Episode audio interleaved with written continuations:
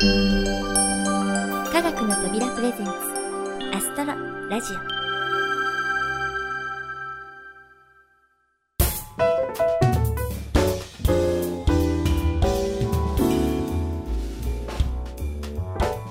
皆さんこんにちは。土屋ゆ子です。新年を迎えてから早いものでもう1ヶ月。私の住んでいるここ東京では一段と寒さが厳しくなってきたように感じます。成人の日の14日には都心でも8センチの積雪というね何年かぶりの大雪になりました。交通は乱れるし雪道を歩くのは大変だし私たち大人は雪が積もるほど降るのはちょっとと思ってしまいますよね。でもはしゃぎ回る子供たちや雪だるまを見ているとやっぱり冬には雪が降ってほしいなと思ったりもします。雪で生活が大変な地方の人や逆に雪をほとんど見る機会のない人から見れば東京の雪はちょっとしたイベントのようなものかもしれませんよね。雪を楽しみつつも事故などで悲しい思い出を作らないように最低限の備えだけはしておきたいものです。さて前回からお送りしています新春特別企画スペシャルインタビューです。お相手は引き続き「はやぶさバックトゥージアースエターナルリターン」の監督高坂博光さんです。今回は後半ということでドーム映像の魅力についてなどかなりディープなお話が展開されたようです。インタビュアーの小林さんもこんなディープな話に需要はあるんだろうかとおっしゃっていました。それでは高坂監督のドーム映像への思いがたっぷり詰まったインタビュー後半お聞きください。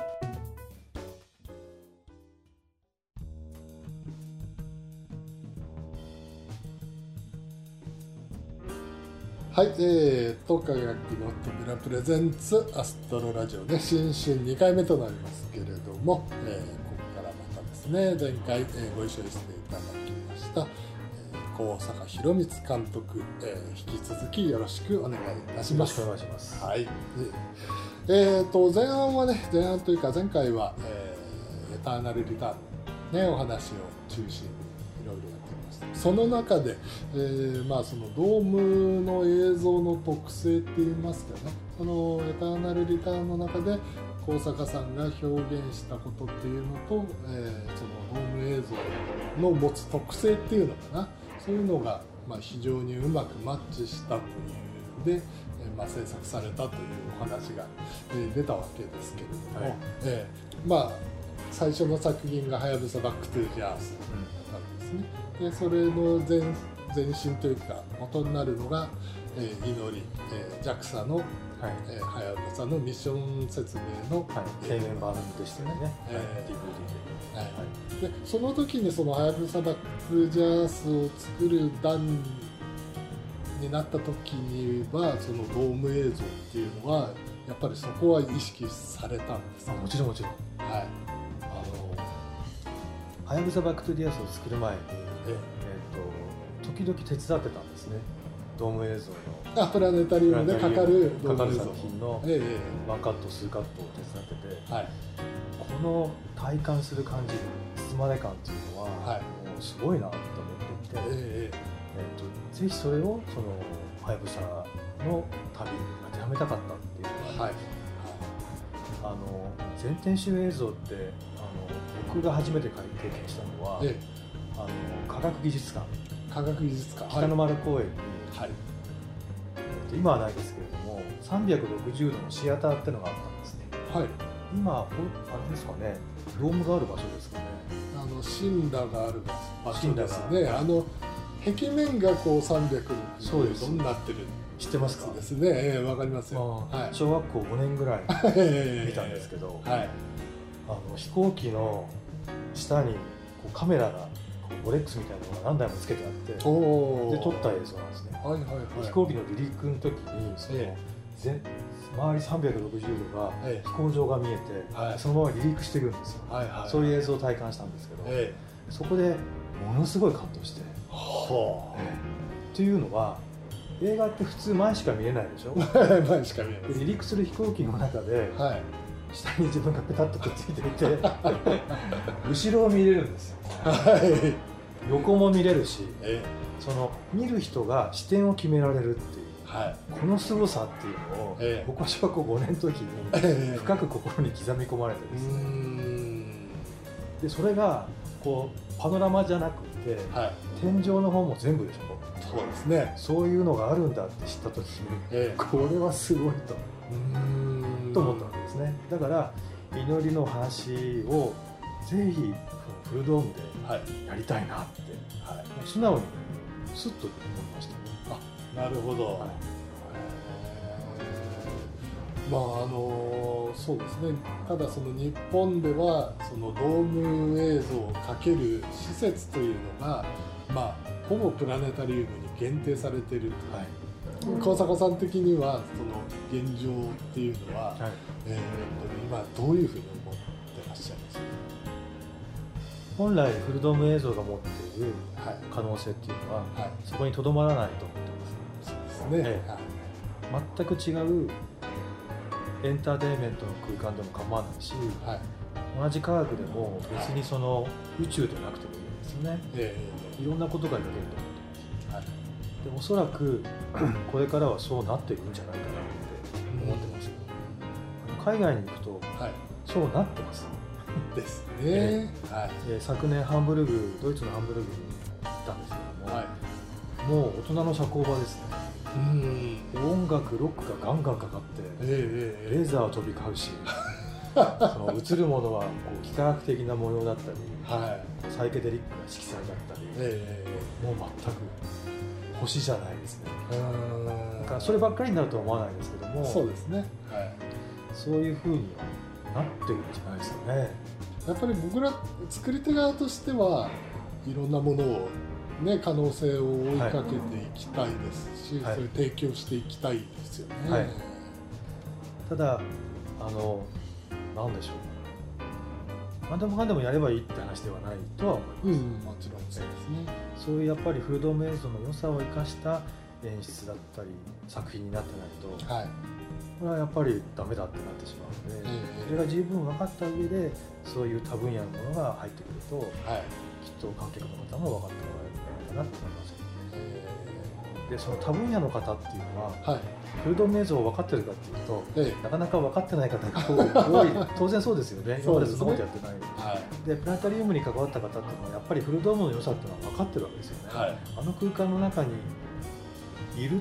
星を見るこうあっているっていうことで得られる感覚っていうのはもう骨身に染みて分かってるわけでしょ、はい、だからそのフルドーム映像の使い方もそういう意味ではすごい分かってるわけですよね、えこはすごく重要であのいくら可能性があるからといって他の何もそういうのを分かってない人がやったら絶対うまくできないと思うので、ええ、やっぱりそれをこう少しずつ移行していくっていうか、はい、やっていくそうですね。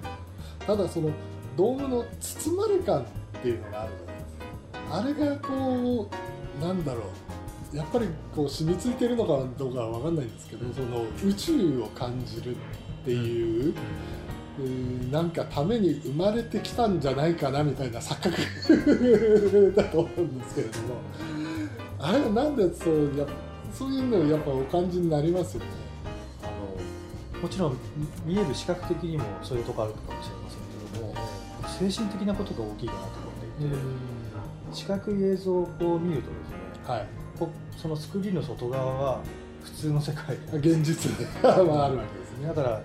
逃げられるんですね、はい、ふってみれば逃げちゃう。もうそこの世界から逃げることができるわけですよ、はい、でもフルドーム映像っていうのはもう逃げられないんですよ、はい、もうそこにいるので、えー、どこ見てもそれしかないので。そうすると だから精神的には自分から逃げられない感じになるっていうか自分と向き合えるっていうかそういうメディアなんじゃないかなと思います精神的には、うん、より深いところを、はい突っ込んでいけるような作品が作りやすいっていうか。あ、はい。なるほどね、その見てる人の心の中をこうぐぐじぐじこう触れるような、はい、より深いところまでね、えー、とそういう作品を作れる可能性があるっていうかなるほど。そういうふうにも思います。そうですね。例えばあこれはちょっと違うんですけど例えばドームって真っ暗じゃないですか、はい、真っ暗で何も映さなくてもいいわけですよ例えば何も映さないでね、ええ。まあ、要するに暗闇に囲まれてるでしょ、はい、そこでナレーションだけでも、ええ、あの感動させることできると思うんですああなるほど、映画館で四角い映像で真っ暗出しておいて、いくらそんなことやったってダメでしょ？なるほど、うん、そういう違いがあると思うんですよ、うん、その暗闇をうまく使うっていうかね、はい、その暗闇じゃなくてそういう,、まあ、そういう空間ですよね、えー、と思うわけですよね。なるほどだから非常にその根源的なこととか、語りやすいですよね、映画館でなかなかあの空間ではそういうのってやっぱりちゃんちゃんまるまるやらないと。飽きられちゃうけれども、ドームってそれが語りやすいというかそういうテーマを選びやすい、はい、そういう意味で宇宙とかね、ええ、その科学みたいなところっていうのがマッチしてるっていうのは確実にあるとまあねその一方でその四角いメディアと違うのがもう完全にその映像表現の手法が四角いものの世界の常識になってるものでは使えないものがものすごいいっぱいあるわけ。です、ありますでその辺のご苦労とかっていうのはどうですか？あのフレームがないので、はい、フレームになない。例えば「はやぶさバクテリアース」で地球が登場する時、ええまあ、普通だったら四角い画面だったらこう上から地球がガーッて入ってくるだけですけどいつの間にかいるっていう、はい、思わせなきゃいけないっていうところがあってやっぱそれにはあのでもできるわけですね。できるわけですね。はい、きっちりしたフレームはないけども必ず人の視野ってこの見てる中心が一番細かく見えてて周りに行くとだんだんこうぼやけて見なくなるので、はい、その辺のぼやけたフレームを使えばいいわけですよね。はい、だからつまり見る人の首を固定してあげればいいわけです もっと言うと目ん玉の眼球ですよね、えー、つまり簡単に言うとどこを見させておいて出すっていう段取りを踏めば、えー、そういうフレーム的な演出もできるんですよね。で唯一フレームは1個だけあって、まあ、下ですよね。あそうですね、はい、この下から上がってくる、はい、糸川がこう上がってきましたよねバクテリア上がってきました。あれはフレームいいですよ。うん確かに、うん、で一番困るのが クローズアップができないんですね。そうですね。映画だと小林さんのロング撮っておいてこの人が何を持ってるのかと思ったら顔パッてやれば、はい、なんかできるじゃないですか、えー、この人なんか何を持ってるんだろうなその演出ができないですね。できないですね。できないんですよ。でできないので人があまり出てくるプラネ番組ってそんなにないんですよね。そんなにないですね、えー、で最近はでもあのアニメのキャラが出てくる番組が結構あって、えー、はい、で見てると面白いのは制作者の方がそれぞれ苦労していて、はい、こうロングで映ってて食べる時は小窓が出てきてアップの顔が出るとか、ね、こう吹き出し漫画の吹き出しみたいにね。そう。パンと出すとか、ね、これは面白いなと思ったのはその人の全身像の後ろにアップの顔がダブラシで映る。フレームで区切らないでその人が立ってる後ろに、もうちょっと拡大したその人の絵がパンって出る。おおあこれもありだなと思って。いろいろ皆さん工夫されてます。あのだからよく言いますけどドーム空間っていうのは劇場なので、はい、劇ですから、はい、映画じゃないので劇場ってみんな見に行ったらねアップできませんけど、はい、まさにドームってそういうところなので。なるほど。でしかも自分がその中にいるわけですね劇舞台の。舞台のね 真ん中にいるわけです、ね、真ん中にいるわけですね、えー、だからまあ演出の方とか違いますね。ね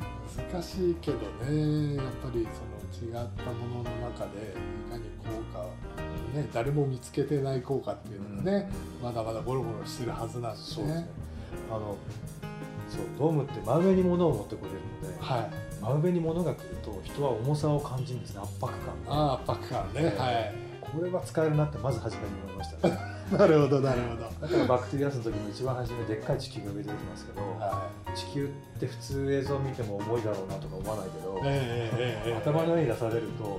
うすっごい重さを感じる、はい、感じるじゃないですか、えー、まあ「スター・ウォーズ」でもね、はい、一作目の時にエピソードはあれなんですえー、4ですね。ね。デストロイヤーにガーってくるとボーってなるじゃないですか。あれの拡大版ができるってことですよね。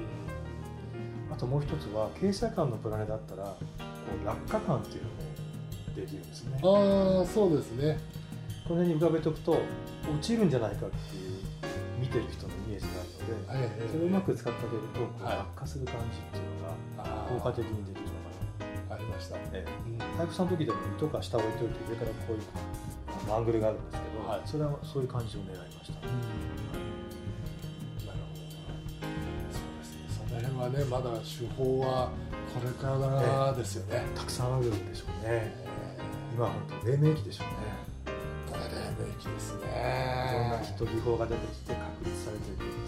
はい。面白い時代。時代はねそうですね。もう先人のねなぞるだけではなくてね、ね、自分で開拓していくわけですからね、だからフードム映像クリエイターっていうかすごい今やらやられる人は面白いと思い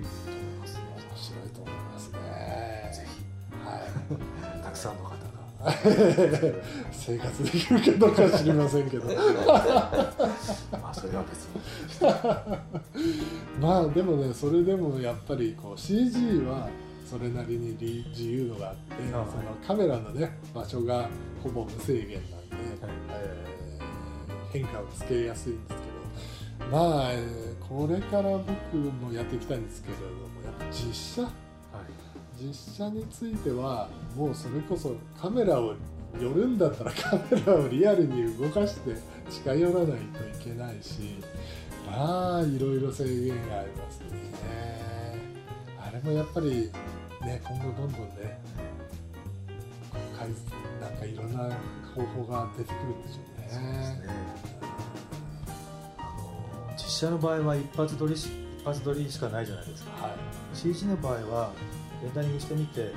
フルドームで見てみてあもうちょっとこう直すとか簡単に、うん、まあ簡単じゃないけどできるわけですけど、はい、実写やってもその時パッて撮るしかないので、はい、僕はフルドーム映像をやる人は CG で相当経験を積んで、はい、もうそのこんな撮ればこんな効果出るっていうのが、頭の中に浮かぶ人じゃないとやっちゃいけないと。やっちゃいけない。やっちゃいけない。まずいな。いやいやいや、まああのタイムラプスみたいなね、えー、そういうものは別ですけど、だからそういうなんかシーンを切り取るみたいなことっていうのは。その回路が出来上がってないと、うん、なかなかこうフレーミングしづらいっていうのは僕は事実だと思う。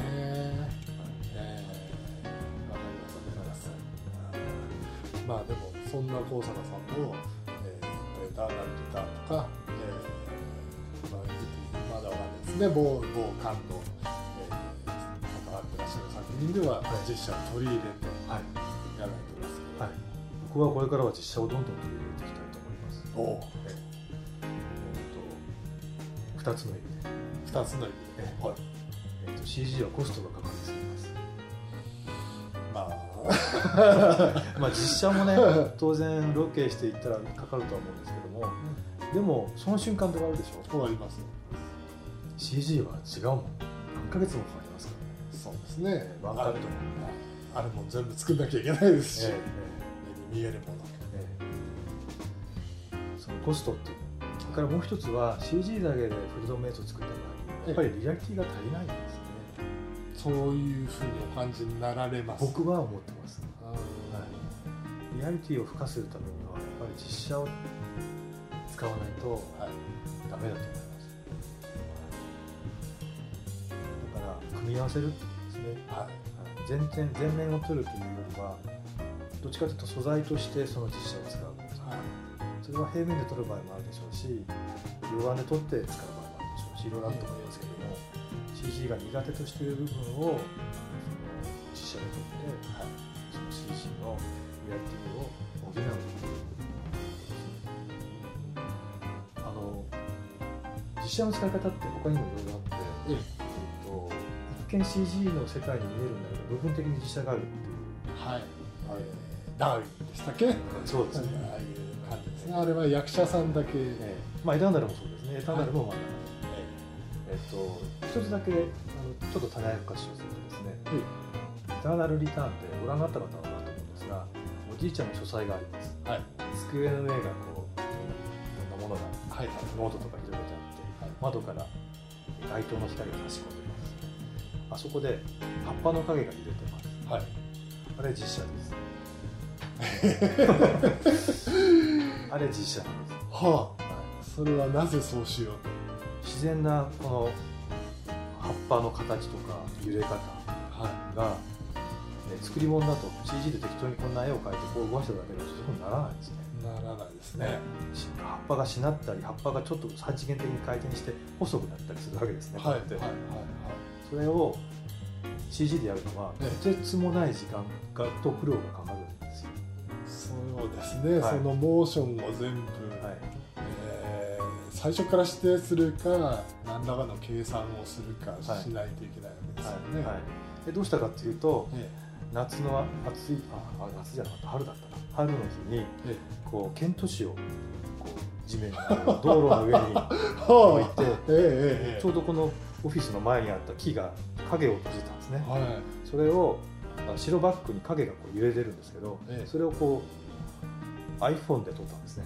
iPhone の動画機能で撮影して、え、それをテクスチャーとしてライトにマッピングしたんですね、あなるほど、うん、その落ちるところではなくてライトにマッピングするそうです、はいはいはい、そそれがおじいちゃんの机の上で揺らぐわけです。ねその揺らぎっていうのは2分の1揺らぎじゃないけど自然の、はい、自然らしい動きあですね、はい、2分の1ですね、はいはい、だからそういう使い方もあるんですね実写っていうのは。なるほど、はい、なんかそういうリズムがそこに入ってくるだけで、ええ、CG 臭さが少し消えるじゃないですか、はい。完全にねあの人間の動きにしてもねあのモーションキャプチャーでねそういう友達ですよね、まあ、どんどん融合していくんで、ね、今のは非常に分かりづらい言わないと絶対分かんないよう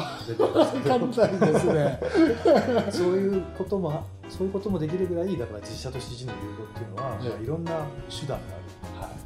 あります。あもうね映画見てて分かるどこまで実写でどこまで CG だか分かんない世界ですからね、はい、あとあの前提をいっぺんでその CG あの実写で撮るっていうのは、はい、やっぱり現段階だとレンズの性能とか、はい、そのカメラの性能でまだ満足できるじゃん、これはちょっといやいいです 全然。レベルじゃないのかなってちょっと思っていてちょっと厳しいところがあるなっていうのがあります、そうですね。今後そのまあドーム映像を使って作っていってその大坂さんというこれね前のインタビューでもやったかもしれないですけれども、えー、ドーム映像という特性を生かして大坂さん的に何かやりたいこととかお考えありますか？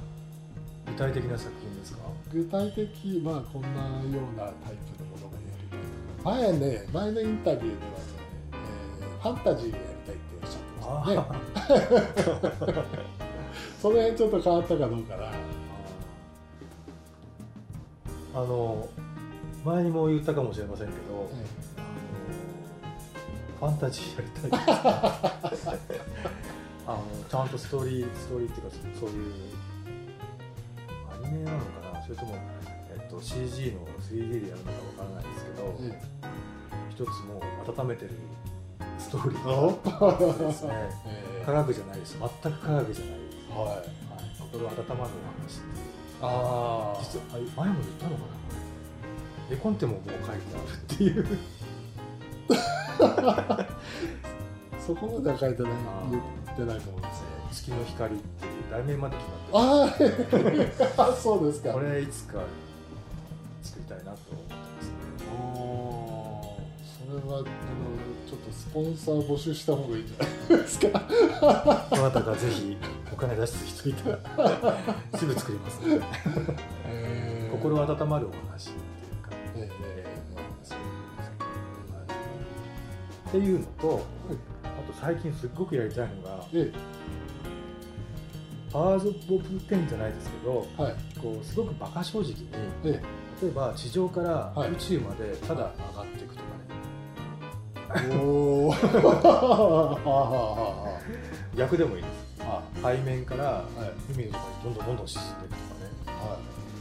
い、海の底から海面出て宇宙行ってもいいですけど、はい、とにかくそれだけ なるほど。危ない企画でしょ でもそのみんないないそういう人いないでしょみんな経験できないことでしょそれって。あ経験できないですよね、えー、それを経験させてあげると。あ、ね、もうゆっくり気球が上がるがごとにこう地上からだんだんだんだん上がってきて街が見えてきてこうだんだんこうね地形がこう指との輪郭線とか見えてきたりとか。して、えー、と妹豚もし、はい、いろんなことがあってだんだん大気がこうなっていって、最後地球が丸くなるっていうね。おおそれをものすごい真面目にやる。なるほど。だから場合によっては CG じゃなくてもいいんです。気球買っておおなんかものすごいカメラつけて、はいはいはい、ゆっくり上がっていくんですよ。だから30分じゃ足んないな もっとですよ。この前取り入れた人いましたけどいましたね。あそこまで行くわけですよ、はい、その間をものすごいカメラで聖地に撮っていく。っていう危ない企画。別に危なきゃないです本当に地球が丸いんだっていうことを、よくいろんな作品でね、こうこうやってやると「ああ丸いでしょ」ってなるじゃないですか、でも自分のいるところからそこにつながる途中っていうのがやっぱりじゃどっかでジャンプしてしまうんですよね、そうですね。そこはみんなの頭の中で補うわけですけど、はい、そこをちゃんと見せてあげるっていうのがねそれだけで本当は感動できる内容なわけですよ。なるほど。ちょっと危ないなえー、面白いことを考えてらっしゃる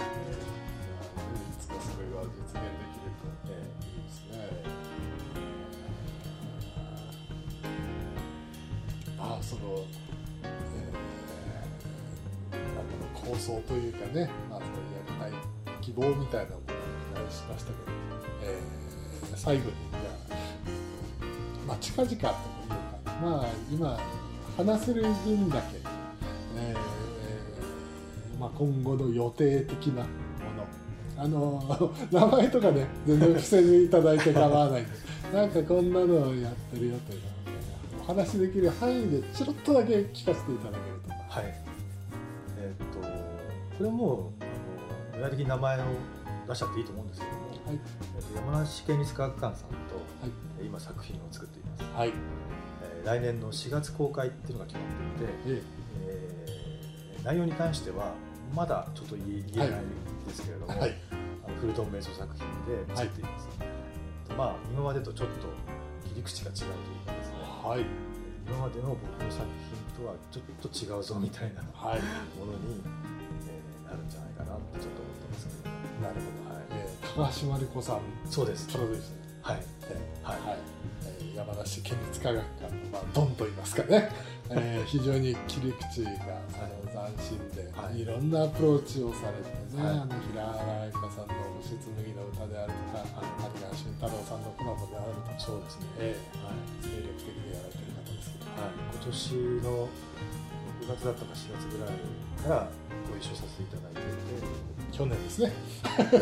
あ、はい、去年の。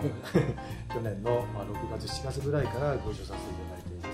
あのいろんなとこ一緒に行ったりですねいろんな監修の先生にお話聞いたりですね非常に面白くいろんなことを考えさせてもらってます、うん。はい、なるほどこれは山梨ね見にぜひ楽しみにしていただきたいと、はい、あのえー、他の館に対してもですね配給されることになっていますので、はい、もしかしたら他の館も配給られるかもしれません、はい、あともう一つはこれはもしかしたらこれがオンエアされる頃は OK になってるかもしれないので、はい、もしなってなかったらカットっていうことああわかりました。えっと実はですねさんからこれももう好評になってるというやった。来ましたがはい。これの監督をします。アニメです、はい、手書きのセルアニメと、まあ、CG を組み合わせて作品を作るということで、はい。えー、あのストーリーも話を伺った時に僕が全体の構成ストーリーを考えてよいということだったので。いやじゃあ。じゃあ じゃあやります。ぜひやらせてください。お、えー、でまあそれを考えてて今、えー、まあ、シナリオを作ってる段階ですね。音楽の舞台設定は決まっていて、はい。えー、シナリオを作り始めている段階です、うん、具体的な CG の制作はまあ4月5月ぐらいからスタートして、はい。えー、完成が8月ぐらいに予定してます。なるほど どうなるんでしょう、えー、ということですね。はい。でもちろんあのエピソード2「エターナルリカーのエピソード2も、はい。えー、考えておりまして、はい、実はですね小林さんにあのご協力を願って。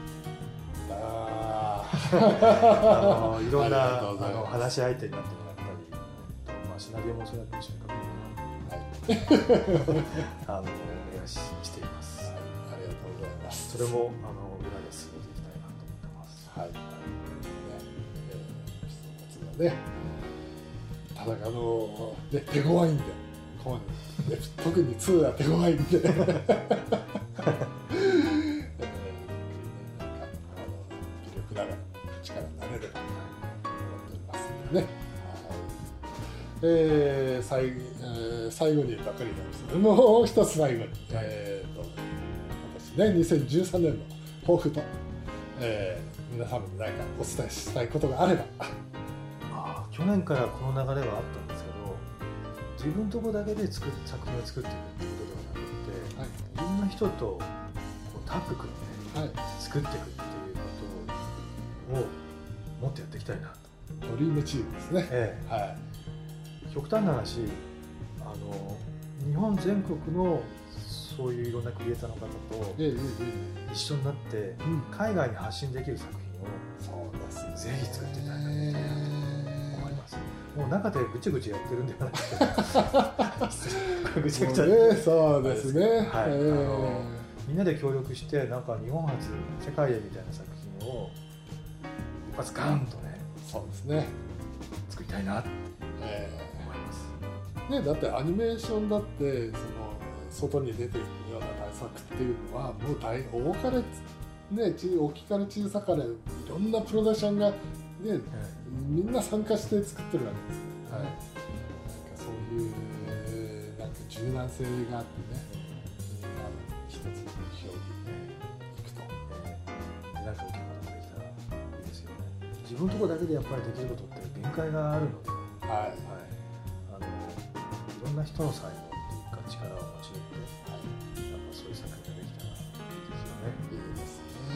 方向に行きたいなと思ってますはい。よろしくお願いします。えー、ぜひそれはね、推進していきましょう。はい。はい、えー、あとは、うんと、ね、歌ができた、現在公開中ですのでね、はい、皆さん見ていただくのと、はい、えー、これが流れる頃はもう星ナビ2つ目3つ目出るのかな？2月の頭だともう出てるかな？2月5日ですねえー、でそちらの方はご覧いただいてということですね、はい、もしかしたら上映館も増えてるかもしれません。はい。あのぜひ増えてますはい、ね、頑張って、えー、ちゃんとね僕らね体力つけないとねなかなか作品が作れないんでね。はい、はい。ね。えー、では、えー、そんなことで、はい。えー、2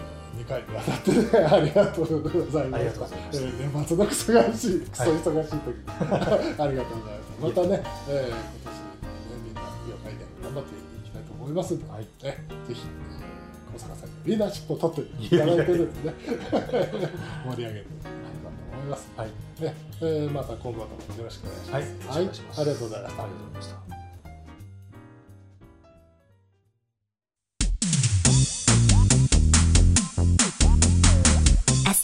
ラジオ。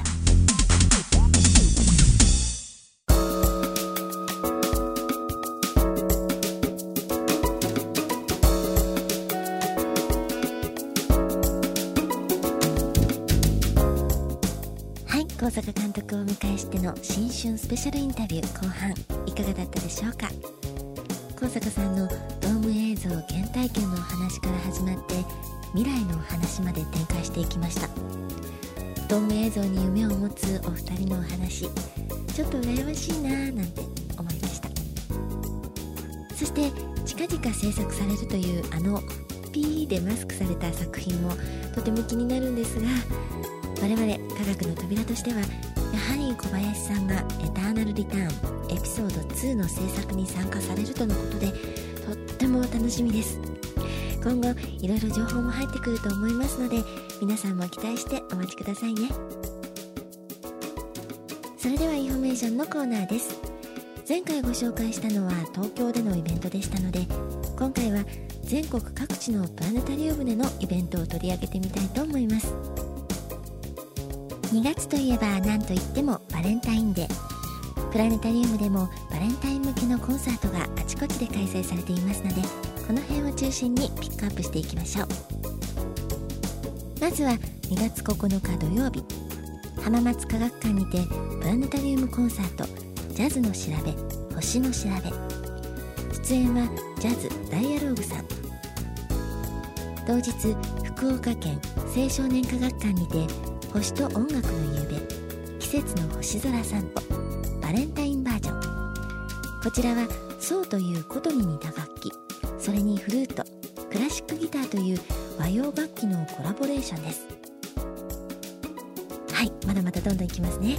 2月11日月曜日さいたま市宇宙劇場にてバレンタインコンサート in プラネタリウム。生演奏と星にまつわるお話の朗読だそうです。そして佐賀県立宇宙科学館プラネタリウムコンサート。ティンパニとマリンバときらめく星空。さらに北九州市立児童文化科学館ではバレンタイン星空ライブコンサート。出演はシンガーソングライターの富永祐介さんです。バレンタインデーを過ぎてもまだまだコンサートはあります。2月16日土曜日板橋区立教育科学館でプラネタリウムコンサートテルミンの世界。2月21日木曜日に千葉県白井市文化センタープラネタリウムでマタニティコンサートプラスアルファ2月22日金曜日は平塚市博物館プラネタリウム室でスタイル3プラネタリウムコンサート最後は2月23日土曜日藤沢市湘南台文化センタープラネタリウム子ども館で星空のコンサート弦楽四重奏そして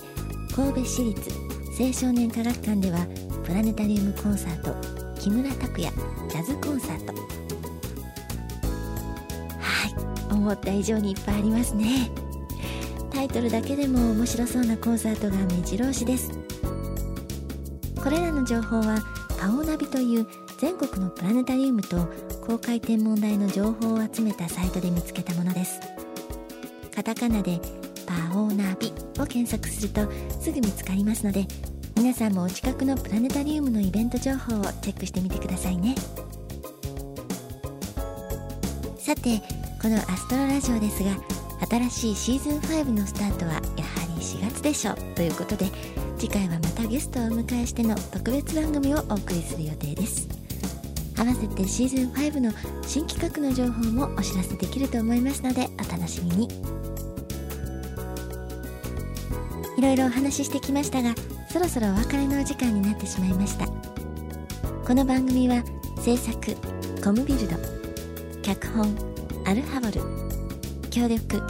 音楽制作集団ディープフィールド有限会社ライブそして企画制作科学の扉でお送りいたしました。それではまた次回をお楽しみに。お相手は私土屋ゆ子でした。